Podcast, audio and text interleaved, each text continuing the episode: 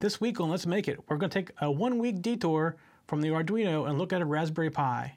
Up next.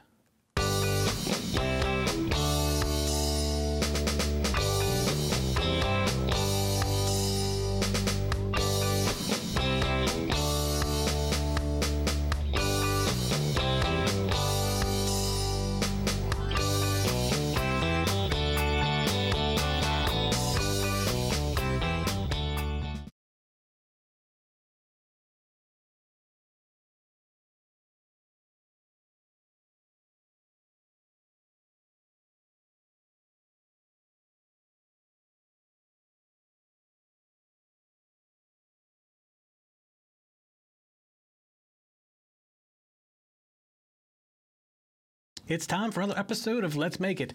This is episode 16, and this week we're going to do something just a little bit different. I know last week I mentioned we were going to do shift registers, and I, we're not going to do that this week. We're going to put it to next week, and uh, that's because I didn't get some of the hardware until uh, real late last week, and uh, the weekend being such a nice weekend as it was, I did a lot of yard work and didn't have time to uh, experiment with anything. So, but I do have a lot of the hardware here. Um, here is a shift register. So you see it's its little chip. We're going to um, next week demonstrate what a shift register does.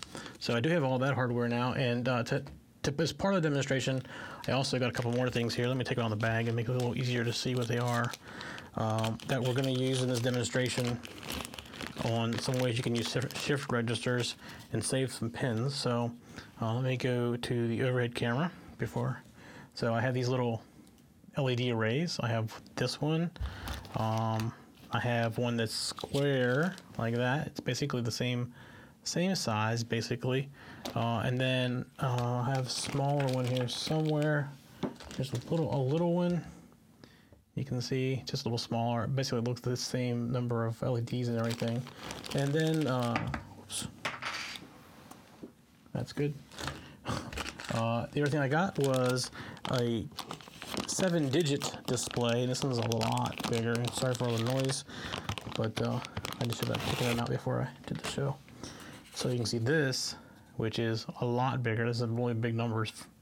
Um, and maybe we'll try to make a clock or something out of it. Um, you know, I don't know if I showed anybody in this show yet, but I've custom built some recording clocks. So when we hit record on the recorder, we can kind of tell how long the show is uh, and how long we've been talking and stuff like that. So, but maybe we'll take something like this, which is even bigger. The ones I got. This is here's much bigger actually, um, and we'll do something with that.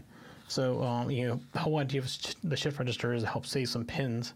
So, if you think about it, like if you look at one of these, and if you did the traditional wiring where you have like uh, a minus or a common and then you have a positive one from every pin on for each one of the LEDs, you very quickly run out of pins on the Arduino, so we can use a shift register uh, to get around that. The other thing that I picked up was, is this it? No, it's a shift register. Let's see, what's this? That's a shift register somewhere here. Oh, here it is. This is a display driver. So it's designed to drive the seven segment displays and uh, we'll look how these work as well. They work on a very similar principle to what a shift register does. It does a lot of the work for you just by sending it certain codes, uh, kind of like what a shift register does as far as multiplexing uh, pins. So let me grab the one that dropped here. Yeah, I dropped this little thing. That's what the noise was. All right, so this week what we're going to do, and as you can see by what's sitting here, we are going to do some Raspberry Pi. And we've talked about Raspberry Pi and wanting to do it, and we've had people ask us about that. So we finally, I finally decided to go ahead and uh, do a show on Raspberry Pi because I wasn't quite ready to do the shift registers. I wouldn't have been doing uh, a quality show from just rushing through it. But I've been playing with these Raspberry Pis, and actually been playing with them a lot more here recently, even more than the Arduino. Uh, and I can give you a couple a couple of reasons why. But what we're going to walk through tonight is going to show you the board again, and we did this in our first or second episode. And then I'm going to uh, show you how to load code onto the uh, card and where to get it from.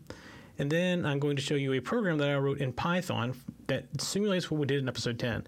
And so you don't go back and look. Episode 10, we did a read from the internet from Ustream to see if our stream was up or down, and we turn a light on or off. And I talked about building an on air light. And I'm still doing that. I have everything for the on air light now, but I'm going to use one of these instead. And I'm going to show you the program, the Python program. This is very crude still. I'm still working on it, but you'll get the idea of how you can do the same thing with one of these. And I'm going to talk about to this process as to why this is better as well. So first thing to do is let's go look at this a little closer and we'll talk about the board a little bit. If I can get the switch, there we go. So this is a Raspberry Pi, and no, it doesn't taste good to eat. But this is a, a computer that can actually run Linux, or actually I've seen it run a couple other versions of Unix now, even though they're still based on Linux. They're all Linux-based operating systems, but they don't call themselves Linux. Um, and I will tell you, I've even seen somebody running Android on one of these. So, an Android runs on top of Linux. Linux uh, is the base for Android as well. So, it's still all Unix based. Base operating systems.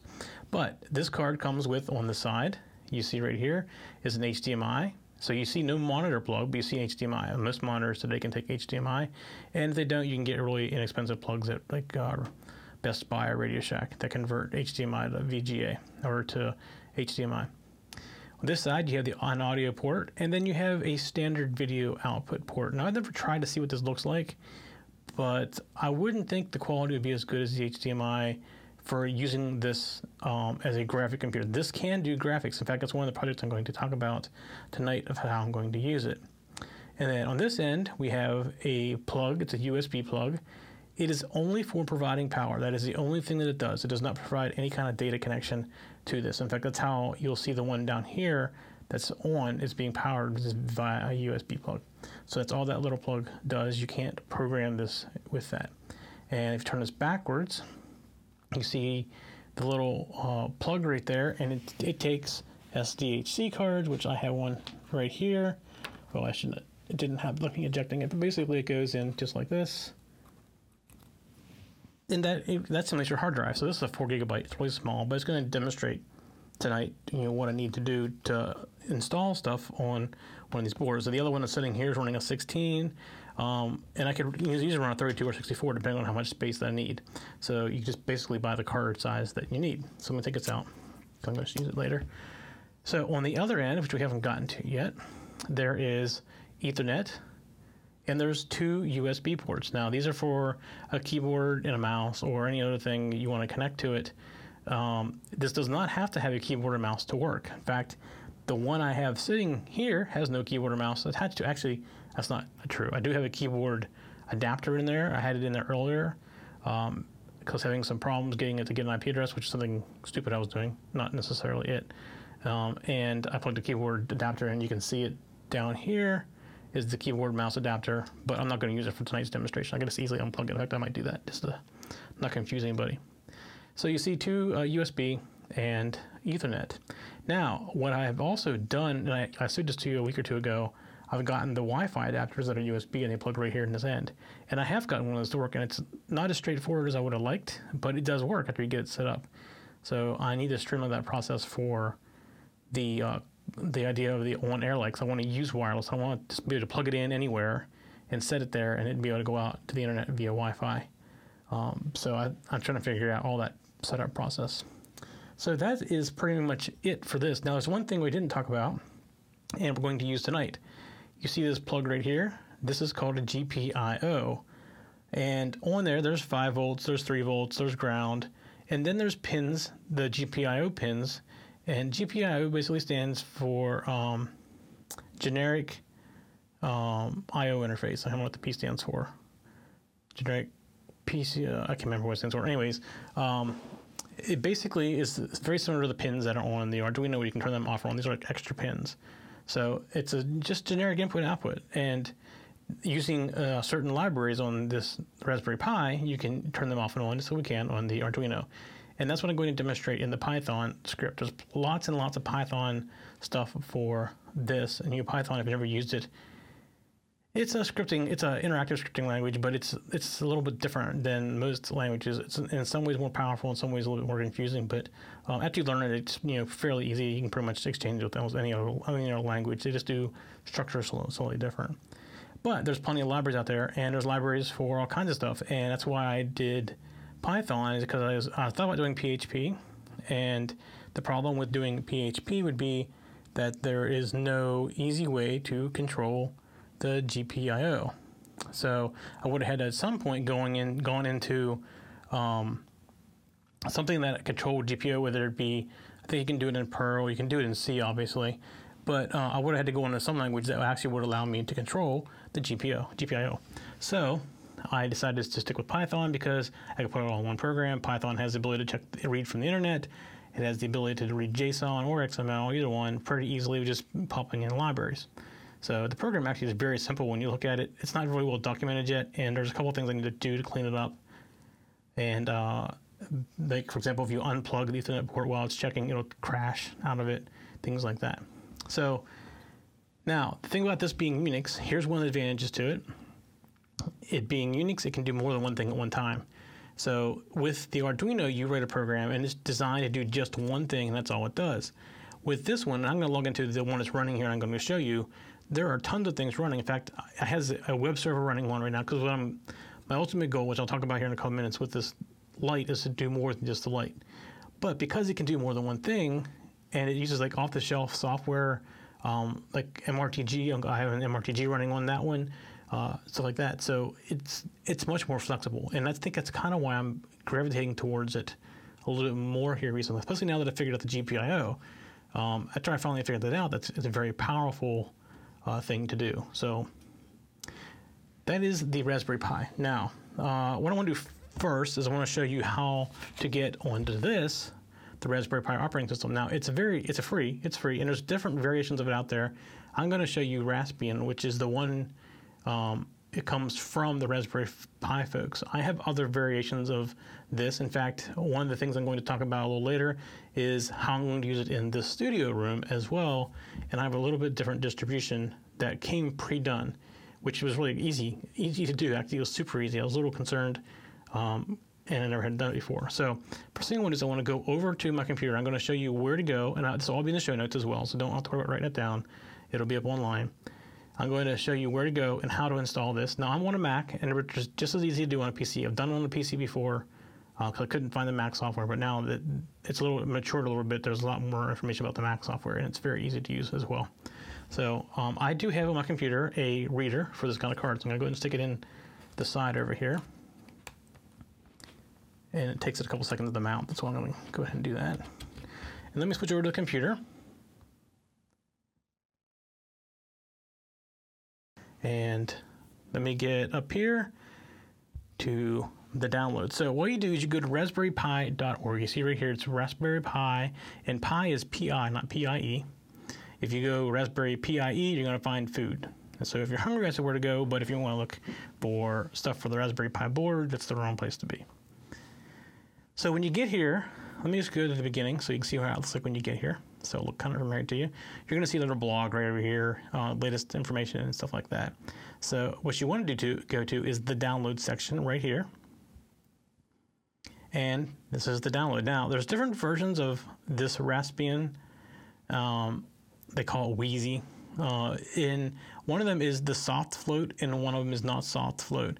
I'm going to tell you, unless you know you need it, do not get the soft float because the soft float actually slows down the processing because it's doing more floating bit calculations. You more likely do not need it, what you're going to use it for. So um, I just go, you can go to, to torrent if you want, but I typically just go to direct download. And when you go to direct download, it's going to give you the choice of where you want to download it from, which mirror. So you pick the one that's closest to you, and it'll automatically give you one as well. So I'm going to go ahead and say, okay, I've already downloaded this, so it's going to be a duplicate for me. And in my case, it says it's going to take seven minutes to download, which is probably about right. Um, so look how big it is.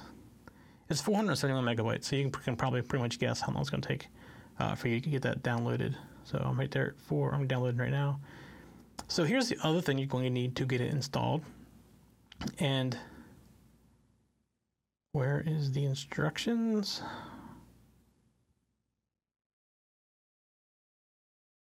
Right here somewhere.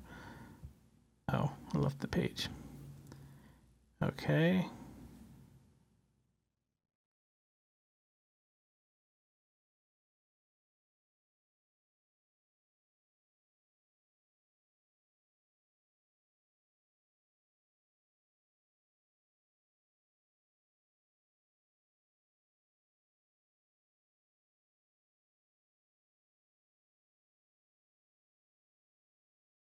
Okay, so we go back to the downloads right here, and you're going to see right up in here you have different things. So there's a couple ways you can do this in Unix, and I've done it both ways. Both ways work just fine. I am a command line person for Unix, so DD makes sense to me. However, if you come down and keep going here, if you're on Windows, you download this right here, W32 Disk Imager, and if you're on a Mac, what you do is just go over here to the beginner. So it says Guide for Beginners. I'm a beginner, so let's click on the Guide for Beginners.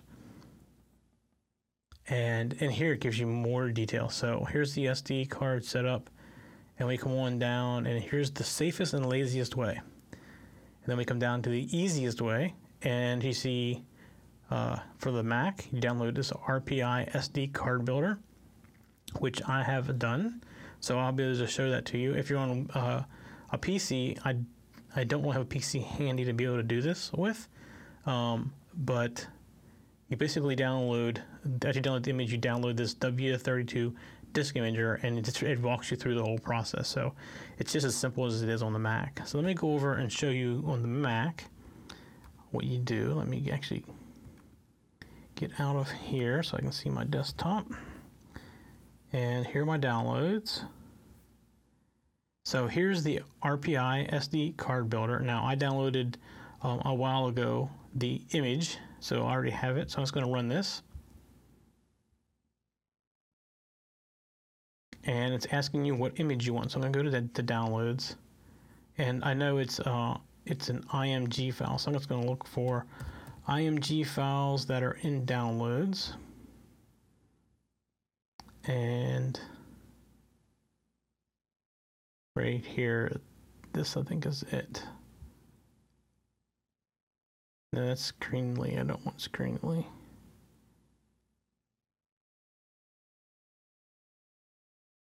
Oh, sorry, I typed the name wrong. It's dot .img. There we go. There's Raspbian right there. Okay, so I'm going to double click on that image. And see, you see right here, my card is still plugged in. I'm going to continue. So it's going to, it's already plugged in. And disk 1S2 is my disk. So I'm going to uncheck that one and then it's going to tell me I don't need to use my password because this is a erase disk function. And you see it dismounted, so it says wait until it's unmounted. Click on continue. So now you'll see back here in the back that this SDR card builder is running, and it does take a while. So um, don't be like me and impatient and pull it out before it is done. So that is running in the back. So that basically sets up the card to uh, run to boot using um, the, the Raspbian or the Wheezy uh, uh, software or, or operating system.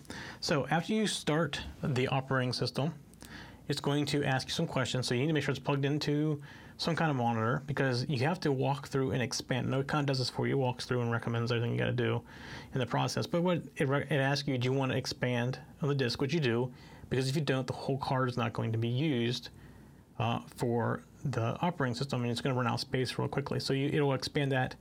It's going to ask you want to change your password, default password, things like that. The default login is PI is the username, and the default password is Raspberry. So you put in Pi, enter, and then Raspberry to log in. You go in as a user, not as root. The, the root password is not set, so you can sudo to root to do anything you want. Uh, easy. If you're a Unix person, it's going to make sense. If it's not, you're not. It's not going to make sense to you. Um, the, the, it's one of the disadvantages of the Raspberry Pi. It does require a little bit of Unix knowledge, but it's not difficult. Don't be scared of the Unix operating system because it's a very powerful operating system. In fact, if you more likely your phone runs on Unix, and if you're running on a Mac, you're running on Unix. You just don't know it because Android and iOS, so Apple phones and anything Android, are all Unix based as well. Now, um, there's slightly different versions of Unix, but you're running on Unix, so you probably use it every day somewhere. You just don't realize that you use it. But you don't normally get into the, the nitty gritty of the command line. So this is the first, if this is the first time for you, um, don't be scared. There's plenty of tutorials out there. But after you get it set up and you get around, uh, you'll find it's actually pretty easy to get around. And if you ever use DOS, you'll be right at home uh, and Unix getting around. It's not much more difficult than that. So um, while we're waiting for this, we're going to go back to the computer. I'm going to actually log into the Raspberry Pi that's sitting right here. Actually, before I do that, let me go show you how I have it set up. So what you have here is the Raspberry Pi. It has Ethernet plugged in right here.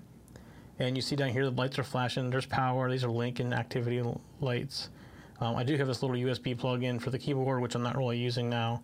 Uh, I have the USB plugged in up here for power. And then I have five, uh, I have ground, which is the green wire, coming from this pin right up here on the, on the GPIO. And then the yellow is uh, it's pin number seven, which is you'll see in the code how I'm, I'm, actually turning off and on pin number seven. It comes over here, and I have an LED with a resistor, so the LED doesn't blow. Um, and the yellow wire goes to the LED, and the green wire goes to the, the bus, the, the right here. So um, that's pretty much how it's set up. A very, very simple setup, just two wires, just to power the LED. Okay, so now let's go back over to the computer. Uh, we can get over to the computer. There we go. Okay, so over here in the computer, and I already, I think I might already be logged into this. No, I'm not logged into it, but I'll go, um, this is the command line on my Mac. So I'm going to um, SSH, and I'm going to log in as the user Pi, PI, and this is the IP address that the um, Raspberry Pi that's sitting here has. So I'm going to press enter, and it's going to look for password, and I haven't changed the default password, so it's Raspberry. All right, so now I'm logged into the Raspberry Pi, and if you're familiar with Unix, this is truly a fully functioning Unix box. So you see, those are all the processes that are currently running on this little tiny board. So all this is running. If you were on an Arduino, it wouldn't be doing more than one thing at a time. These are all running simultaneously on this one little card. And I'm going to show you how much disk space I have. So I basically have um, 15 gigabytes. Uh, only 13 of it's available because I used 11% of it already. And that's just for the main operating system install. So it uses a little bit of space for that. So, but I still have 13 gigabytes left. More, that's, that's plenty for most of the things you're going to do with small electronics like this. And if I do top, it'll show you my top processors. And as it's sitting here, you can see that it's sitting here at 98.7% idle, or is 99% idle. So this little thing is doing all this work. It's sitting here, hardly doing anything. It's just sitting here idle for the most part, which is absolutely amazing. In fact, the 1% that is being used is me running this program called Top well, there's 0.3%. 0.3% of the system doing maintenance and stuff. So you'll see it bounce around. But basically, it's sitting here. It's very powerful, and you got plenty of more growth space with this tiny little box. And if you need more space, you just put a bigger SD card in. You know, I only have 16 in here now, and that'll probably be fine for most things. All right, so um, I am in my home directory. So let's go ahead and look at everything that's in my home directory. And you're going to see some Python stuff in here. And that's because I just earlier today uh, installed Python on this and you see flash.py. I'm going to do that one first. And uh, let's look at it first. And it's very small. It basically uh, imports a library called um, rpi.gpio, which is Raspberry, Raspberry Pi and GPIO, which is the uh, general purpose uh, inter, IO inter, input output interface. That's what it is. General purpose input output. Okay, so um, we just do a set mode on the GPIO, so they set the board. We set up pin 7 to be an output pin. Sounds very familiar, doesn't it, to an Arduino? We input import a time library, and that's because we're going to use the sleep function down here. And we do a while, and you see this is a different structure. So while true, and there's a colon, and it continues. Okay, that's our SD card is done. Um, so we set our output pin, we're going to say high, which turns it on, sleep one second, and we're going to set our output pin low, sleep one second, which will basically make the light blink. So let's run this real quick. Now, the GPIO, for some reason, which I haven't quite figured out why, wants to run as root. So you're going to see me um, run this as root, and it's flash. All right, let me go over to the Arduino, and I'm actually doing the Raspberry Pi. You can tell I've been on Arduino for so many weeks. So you see the LEDs flashing, just like our little program told it to do. And if I do Control C to kill the program, it stops flashing. So, so we're back over here to this program now. The other one that I did is this read Ustream status right here. You'll see it's this one right here. And let's go look at it first. And it's actually not that long either. Read Ustream status. All right, so you see it importing a lot more libraries. And uh, some of these I could probably get rid of now. I'm not sure. Let's go back and look. I don't think I really need the math one anymore, although I do need the URL lib. So basically, I'm including a bunch more libraries uh, for Python to do some of these other functions. But it comes down, and you basically see there's the JSON. URL lib is how I'm getting the the uh, data from the internet. The time and date and time are uh, for time and you know delays and stuff like that. And uh, I don't remember what the OS and the shutil is, but uh, I think it's shell utilities, which I don't think I'm using anymore. I could probably get rid of that stuff too. But anyways, we come down here and we uh, do the same thing. We set our mode and we set our pin 7 as an output pin. And then we're defining our variable right here of Ustream URL. And this is the same Ustream URL that we used in episode 10. And what we're getting is we're we created a subroutine. So instead of function, it's called you do a def. So I said this is a little bit different, but basically we're defining a subroutine called check Ustream. We're printing a blank line. And then we are basically opening up a file. Uh, and the file, rather than being a local file, is a web file. So we're doing this URL open to the URL that we passed in right here. And then data string is actually reading all the data. And then we decode that data string into JSON. And you see we're here going to print to the screen the status, the number of current viewers, and total views. And uh, I'll tell you, for some reason, viewers now is not working correctly. Uh, and I'm not positive that total views is even working correctly. Um, it seems right because I think when I looked at it earlier, it was 173, which been, would have been since midnight. So it may be correct, but the viewers um, I know wasn't correct because I had at least two things up and it kept saying zero all the time. So um, that could be something I'm doing wrong. I haven't figured that part of it out yet. That's not what the main purpose of this is, anyways. Anyway, so then we do we close this uh, file handle. And then we do a compare of the status, if it's equal to live. And if it's equal to lab, we turn the light on. And if it's not, we turn the light off. Now you're going to notice here also the if then else. There is no then, uh, but the if else is a little different. So it basically is broken down uh, with colons at the end to group these together.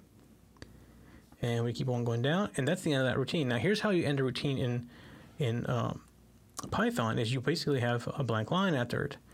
So there is no brackets like you're used to in the Arduino. It's a little bit different kind of language. It just takes a little getting used to. And then right here, and I could have said while true, I could just done like I did the other one, or while one's unequal to because never can they can be equal. I'm basically calling check Ustream, and then I'm sleeping for 60 seconds and doing it again. Now, the other difference in the languages in the Arduino, you have a setup and you have a loop, where we don't have that in. It's this is a top-down language, so that causes a couple of things. First of all, this right here, where I'm calling the check Ustream, has to be after I define check Ustream. If I put it above it, it would say it was undefined, so it would never, um, never, never run. So you have to put that at the very bottom, and it starts at the very top and it goes from top to bottom. It doesn't run the setup and then it doesn't run the loop continuously. I have to basically make that loop myself. So if I didn't do this loop, it would go through one time and it would just quit. So again, it's a little bit of difference in the language itself. So let's go ahead and we're going to run this. So I'm going to get out of this. And again, because I'm using the GPIO, I have to run this as root.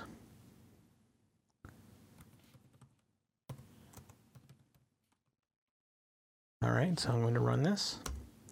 And it happens so fast you wouldn't be able to tell. But if you look at this, the light is green. And that light will stay green for as long as the stream is up. But let me go back to the computer because it's going to keep outputting data every 60 seconds. We're going to go back over to that. And you see it says live, so I got that back. We got the current number of user or viewers, which doesn't make sense to me um, because I'm looking at the Ustream stream and I see we got six people in there right now. So it's not necessarily making sense to me why that's coming back at zero, and I haven't had a chance to investigate that yet. So we'll table that one. The 175 could be correct. Um, those are number of viewers on Ustream since midnight, and it's very possible that is correct. Um, I have not confirmed that, and I don't have an easy way to confirm that. But as we sit here and we wait, you're going to see after 60 seconds that it's going to run this yet again. And I have no way of taking the stream down, unfortunately, uh, with the new software without taking all the streams down. Okay, there we go, live. 0 and 175. Let's try something here. While we're waiting, I'm going to wait one more minute here.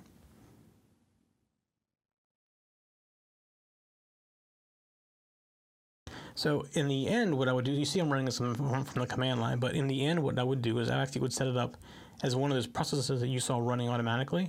It's very easy to do that. So as soon as the device boots up, it would come up and start polling right away. And the other th- nice thing about this being multi-threaded is I can um, actually write another program for a different stream, like maybe for Justin TV or something like that, and have them running at the same time, and maybe have Justin using instead of pin number seven, pin number eight on the GPIO. So I can actually control, you know, demonstrate more than one thing uh, very easily with. Um, there we go again. Another minute passed live.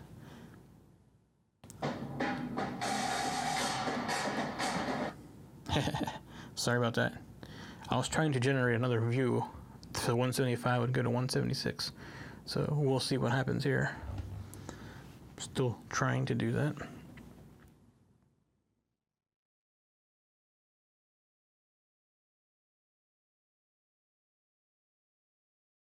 It's still loading.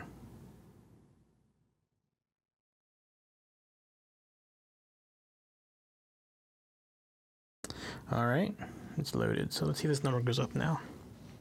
That's a good test. So, anyways, um, this device can do more than one thing. Now, one of the things that I, some things that I want to do with it, uh, in addition to just checking the stream, is if I can get this data to come back reliably. Um, I've already installed a program called MRTG. It stands for Multi-Router Traffic Grapher, and that's what ISPs use to check for bandwidth uh, on ports and stuff like that. Oh, that's weird. Now it shows one one viewer, but my other thing says seven. That's weird. So, anyways, um, the part of the idea is if I can get this data, I can record it, and it'll actually graph out the usage of the stream. So, in addition to just being my own air light, it'll be capturing data as far as the performance of my channels at the same time, and or all of my streams. So I can tell, you know, I broadcast four different streams right now, and if I can get all four of them to do this kind of data, I can use it to graph. Just basically go to the IP address of this device so my little light will be doing more than just a light. It'll be doing you know data logging as well for me for me, and that's uh, part of what I want to do with. Um, that's why I wanted to expand it beyond just. That's one of the reasons I wanted to expand it beyond. Um, to using the Arduino because the and also the ability to plug in a, a really inexpensive five dollar wireless USB and get it to work is another another reason. So, all right, let me go ahead and do this. Let me get out of that and see what it does. And as you can see, if you go to it, we still have uh, a green light because the stream is still up. Now, what I can do is I can uh, actually unplug Ethernet, and you'll see the stream. It looks like it goes down, uh, but it also has other issues. Doesn't doesn't do it more than once until it crashes, which is a bug or a debugging thing not to fix. So that's still left to be done. And uh, so while we're waiting for this next time to come through, I'm trying to see what it does. Look back over here. Um, the other thing I'm going to for is if you, when you're looking at uh, the studio, this new studio that we're, we're in now, we have TVs behind us, and what we want to put on those TVs is the name of the show or other information, kind of like digital signage. So there's actually a, a program that uh, there's a bunch of programs do digital signage, but there's one company that does digital signage that has actually taken and um, created a Raspberry Pi image of their digital signage. So I have that, and I'm experimenting with it now to see if I, I like it or not. But the idea would be is each of the screens behind me would run off a Raspberry Pi, and it would uh, be able to be remotely controlled. So every time a show different show is on, we can change what's on the screens, all via remote using an inexpensive Raspberry Pi. Now let me tell you another way that I've used I use a Raspberry Pi, and that is for remote control. Um, I do some remote support for some people, and it's easier to put one of these and cheaper.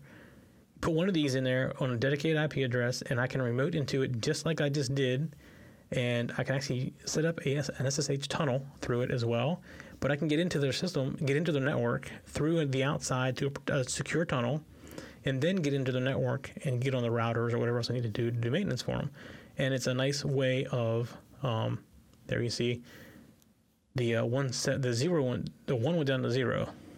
And I get I got out of my um, thing that I was doing with UStream, but the count never went up, and it's not. It's still saying six on my UStream computer, but the stream still telling me it's zero now. So we haven't quite figured that out yet. We'll figure that out. But anyways, that's uh, that's what it's doing. So it's a bunch of uses for a Raspberry Pi, and they're very expensive. They're like twenty five dollars now for uh, for a Raspberry Pi, and uh, it's very quick. It takes you like ten minutes to get one up and running, and it's it's the great way of experimenting with uh, multi uh, process computers. If you're not familiar with Unix, it's also a great way to learn Unix. And actually, that's what it was designed for. It was designed to teach kids how to program. So uh, that's what the person who created it, that's what they wanted to do with it. So uh, the thing is, it's so powerful, it's useful for so many other things, and the whole maker community has jumped on it, and uh, he sold many more of these than he originally had planned on selling. And there's actually a good site. Uh, it's called Element 14. There's some good documentation and different ways people have used the Raspberry Pi. It's actually very, very amazing and I plan to do a lot more projects in the future. Maybe an internet radio with it. Uh, plus a bunch more things you can do with the Raspberry Pi. It's amazing. If you just look for Raspberry Pi projects in Google, you'll find tons and tons of them. And uh, it's about almost as many for that Raspberry Pi as there is now for the Arduino. And in some ways, I think the Raspberry Pi is a little bit more flexible. And if you already have a little bit of uh, Unix knowledge, which a lot of people do now, um, you can jump right in there and, and work right on it without any retraining at all. So it's a it's a great it's a great little board.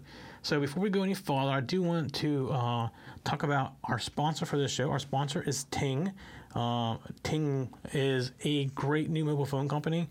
Um, it's one of those things where it's almost amazing. Why has somebody not thought of t- uh, this thing before?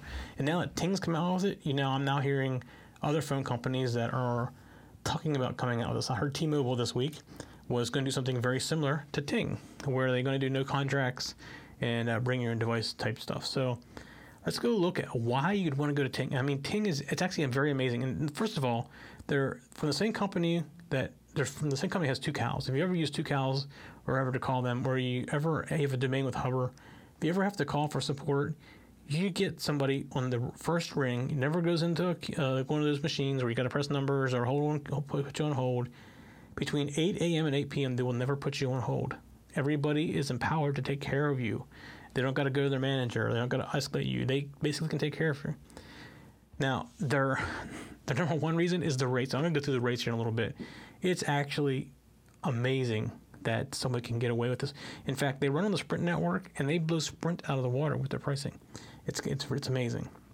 So there's no overage penalty. So if you go, if you say I want uh, 500 minutes a month, then you go up to 600 minutes, you don't you don't get a penalty for going over. All they do is they say, okay, we'll bump you to the next level for this month, and the next month you go back down to where you were. So there is no such thing as an overage penalty. There's no fines for using your phone. They're uh, they do the exact opposite on months you don't use it. Say you wanted 500 minutes and you didn't even use 100, so you want to go down to the 100 minute plan. They'll drop you right down to the, and credit you for what you actually used. You can put multiple devices on one plan, which means your minutes are shared, your text are shared, and your data is shared. And we're, also, we're going to put together a plan for a four uh, member family when we get over the rates, and you'll see the difference in pricing. It's amazing. It's great for small businesses. Again, you combine all your minutes, so you have a big pool of minutes that way. It's a great way of doing that. Uh, again, there's no fees or uh, limits on any kind of usage. It's unlimited. You, you know, it's as simple as uh, paying for what you use. They have all the free features, including things that, you, that aren't free with most carriers. Hotspotting or tethering is typically not free, and it's included with Ting. There's no contracts. If you uh, get Ting and in two months you need to drop a phone, or you need to add a phone or whatever, it's all it's all no penalty. I mean, they don't. There's no penalty for it. It's great. Um, think about these. They call them strategically used devices, but I look at this from the point of view of like, uh, say maybe your mother or your grandmother. Uh, they're they don't used to not used to phones. They didn't grow up with cell phones, but uh, they're getting up there in their age, and you just want to make sure they have a way to get in contact with somebody if something would happen. Well, you pay for a phone, and it goes into your your plan of minutes. So you pay six dollars a month for the phone. You just tell them to stick it in your glove box. If you break down, here's how you use it. And for that six bucks a month, it's like all the insurance that you need to, to keep your uh, your loved ones safe. Or it could be uh, your son or daughter is going to college. You know, you maybe have their own cell phone, uh, but you want to make sure they got one in the car. So you stick one in the glove box, that type of thing. And you can think of many different ways you can use these devices. And for six bucks, six bucks a month, you know, you can't beat the price of the device. You can um, they have a bunch of devices. We're going to look at the devices, but they're they are all smartphones you can think of. You know, so uh, very Android uh, centered devices. They have uh, feature phones, you name it. Plus, they can also any phone that works with uh, uh, Sprint, you can just bring over to Ting. It so you can bring your own device over to Ting as well. Uh, I mentioned before about their support. They, they call it geek powered support, but basically they are empowered to um, help you on the line. They're very they're trained well. They know their phones inside and out. They know their service inside and out. And if you get a problem, they don't have to go to the supervisor to get things fixed. They can just do it themselves. And I mentioned before, between eight and eight, there is no hold. So you you basically whenever get put on hold. Uh, they speak Android, uh, very much so. We'll go to the devices here shortly, and you'll see uh, their Android, their um, the Android devices. Their uh, bills are very easy to read. Graphic, you know, nice graphs to show you how you're being used, things like that. Things you don't get with your current cell phone company. Uh, and bills that actually are easy to read and make sense. And like I said, there is no penalty for canceling. So let's go up here and look at the plan. This is the most amazing part of this. So let's say you're a family of four. So we're going to come down and we're going to say we have four phones. So it's $6 a month per phone. So there's $24 and uh, we'll say you do a thousand texts a month, 500 minutes a month, and let's say a gigabyte of data a month. That would cost you for four phones, a family of four, $62 a month. Let's say your family is uh, a little bit more on the texting craze. You, a couple of your kids go a little nuts, and you you use a little bit more uh, of the minutes for your, for calling back and forth to work so here we go with a thousand minutes a month, 2,000 text messages, and a gigabyte. That's $74 a month for a family of four. That's just nuts. Maybe you do a little bit more data than some people. So you go over here. Here's two. Here's two gigabytes. You're still only $92 a month for a family of four. That's just nuts. Like it's unbelievable.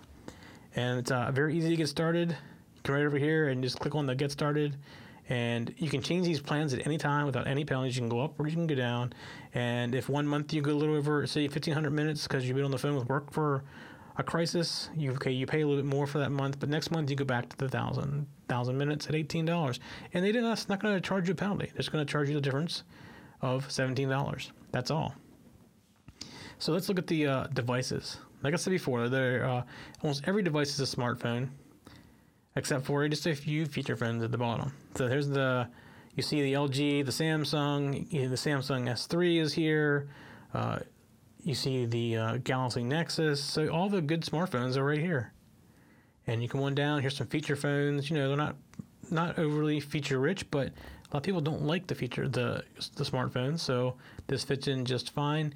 And they also have data. So you see also, you see Home Connect. So you want to bring Sprint into your home. You don't want to go get a uh, um, a landline. There you go. There's your Home Connect. You want you have a uh, an area. You live in an area that's not covered very well by Sprint. Here is the Sprint Airwave. It plugs into your internet and it gives you internet access right there, or phone access right there in your home where you don't normally have coverage. Uh, they even have used devices here. You can get used devices at great prices. I mean, look at the prices. And the thing is, the phone is yours. There's no contract. So if you decide to leave, the phone is yours. It goes with you. You can use it on any other carrier that you want. That's the nice thing about Ting, is there's no contracts. All right, and you can see here you can bring your own, and you can also sell. So one more thing I want to go look at and that is the coverage. And this is the amazing part because they're using the Sprint network, they are pretty much everywhere. Look at this. This is all their voice coverage as it is right now. That's just amazing. And uh, they have uh, 3G and 4G coverage uh, throughout a lot of the country as well. 3G is almost everywhere. 4G is being rolled out to lots of places already. Okay, so the other thing you can do before I let you go from this is the savings calculator. You want to see how much you're going to save? This is where you go and you do it. You basically come in and fill out some information, and it will show you how much you're going to save on a monthly basis. So that is Ting, and they are a sponsor of uh, Let's Make It, and we are we love having them. They're a great company to work with, um, and I use there are other companies as well like Hover. Uh, for all my domains, and they're I mean they're just awesome. Their their whole philosophy is the support of the customer. Okay, that was our sponsor for this show, and uh, next week I pretty much am trying to promise you that uh, we will be doing shift registers. So, um, Bob Powell, one of our viewers, has sent me some sample code he has as well, and I'm going to try to include all that. And I'm going to see if maybe Bob will want to try to join me uh, for the live show. I don't know if he will or he won't, but uh, he has definitely sent me some samples of some stuff he's done, and um, I'm working on some things as well. And we're trying to it a good show. It's so much stuff around shift registers and things you can do with them that we may actually end up doing more than one show around them because you can control. Uh, relays, you can control the LEDs, which I'm going to show you some of the LEDs uh, using shift registers. That's the easiest way to show you kind of how it works. Um, so there's a bunch of things you can do with shift registers. Just almost unlimited number of things you can use them for, and it's and it all stems around you know limiting down the number of pins that are actually used um, out of your your CPU. So whether it be you can do the same thing with the Raspberry Pi as you can with the um, Arduino. It doesn't matter. So it's all it all works the same. Uh, I do want to remind you that if you are not watching us live, we do record the show live every Tuesday night at 7 p.m. And uh, we'd love to have you here in the chat room with us and chat with us. And uh, we do watch the chat room while we're in here and try to interact as much as we can through, throughout the show and answer questions as much as we can as well throughout the show. If you are not watching us live, you mean you're probably watching us on one of the either the download mediums or something like Stitcher or something like that. If you're watching us on iTunes, uh, I would definitely appreciate if you go out and give us a rating on iTunes because rating us on iTunes helps us get found and helps us grow the show a little bit more. If you're watching us on YouTube, uh, a couple things you can do to help us out there. First of all, you can click the like down below, and you also share it with your friends. That's definitely helpful. Comments also good as well. And there's a button on this to subscribe that just makes sure you know when we put out a new show. So that's another thing that we would love for you to do so that you know when we have something new for you to go watch. Uh, if you have some friends that are into this kind of stuff, please spread them, spread it around. We love to grow this community. It is growing and it's growing very quickly. Uh, we get a lot more emails now than we used to, and that's a good sign because it means people are uh, are watching the show, and we, we love that because we love getting the feedback from the from you. Um, if you've created something and you would like to share it with us, you know, create a little video, stick it up on YouTube or Vimeo or somewhere like that, and send us a link. Uh, we don't open attachments, so it's uh, not good to open attachments for people you don't know. So if you send us a link, we'll go to YouTube or whatever and we'll watch it. And it also keeps our mailbox size down just a little bit, so we're not uh, running out of mailbox space. But we definitely look forward to uh, to hearing from our viewers. And again, if you can come and watch us live at seven o'clock on Tuesdays, uh, Tuesday evenings, and 7 p.m. Eastern time. Eastern now it's Eastern Daylight Time uh, because we are now in daylight savings time. We definitely would love to, to have you there as well.